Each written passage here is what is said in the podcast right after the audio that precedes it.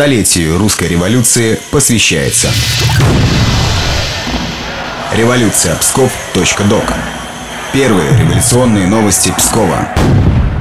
Здравствуйте, граждане свободного Пскова. С вами первые революционные новости Псковской губернии. Мы рассказываем обо всем, чем запомнится 1917 год псковичам. У микрофона гражданин Михайлов и гражданка Витковская. 1 октября. По нашим данным, несколько дней назад в штабе Северного фронта состоялось совещание, на котором было принято решение о расформировании нескольких революционных полков. Виной всему усилившееся влияние на солдат агитаторов большевистской партии. Так, в недавнем номере газеты «Солдат» опубликована резолюция собрания 10-й роты 173-го запасного пехотного полка, расквартированного в Торопце, где они требуют передать всю власть рабочим, беднейшим крестьянам и солдатам.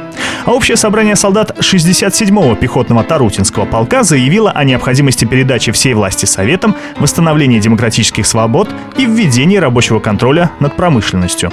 Военнослужащие расформированных подразделений направлены на хозяйственные работы. Сегодня главнокомандующий Северным фронтом Черемисов подписал приказ, по которому теперь можно предать суду всякого, кто выступает за прекращение боевых действий. По нашим данным, в эти дни несколько полков и батальонов на фронте отказывались выполнять приказы командования. По слухам, целые дивизии выносят резолюции о том, что они остаются на фронте лишь до 1 ноября. А после этого срока, если не будет мира, уходят по домам.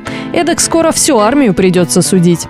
Владелец завода «Кондор» удовлетворил требования рабочих по повышению заработной платы. Забастовка началась еще в августе, однако разрешать ситуацию полюбовно никто не собирался. Хозяин предприятия, господин Вернер, ссылался на убыточность завода. Тогда рабочие реквизировали предприятие и приняли решение производить работы самостоятельно. Только это вынудило владельца завода найти необходимые средства на повышение зарплаты. Между тем, в настоящее время хозяева других псковских заводов и фабрик уличены в снижении расценок рабочим. Проведенные недавно выборы в волосные земства запомнились несколькими неприятными инцидентами. Так крестьяне Мисовской волости Островского уезда разбили избирательные урны и уничтожили бюллетени. А в Новоржеве крестьяне отказались вносить в списки кандидатов представителей партии эсеров. 3 октября.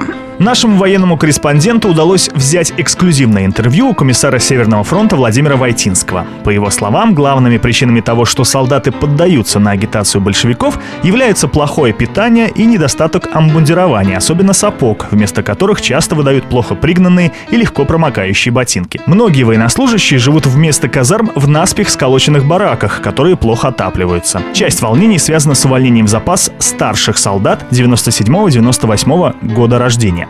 Ставка направила в Торопец казаков, а также взвод легкой артиллерии, чтобы не допустить разграбления интендантских складов Двинского округа, где хранится имущество на миллионы рублей. 6 октября. Выступлением видных деятелей партии эсеров, их лидера Виктора Чернова и Екатерины Брешко-Брешковской открылся сегодня второй губернский съезд Советов крестьянских депутатов. Проходит он в Народном доме имени Пушкина. Сюда съехалось около 200 делегатов из всех восьми уездов губернии. По итогам первого дня работы съезд принял резолюцию по текущему моменту, где отмечалось, что псковское крестьянство не может оказать доверие Временному Совету Республики, не революционному по своему составу. Вы слушали первые революционные известия Псковской губернии. Мы расскажем о том, что было сто лет назад ровно через неделю.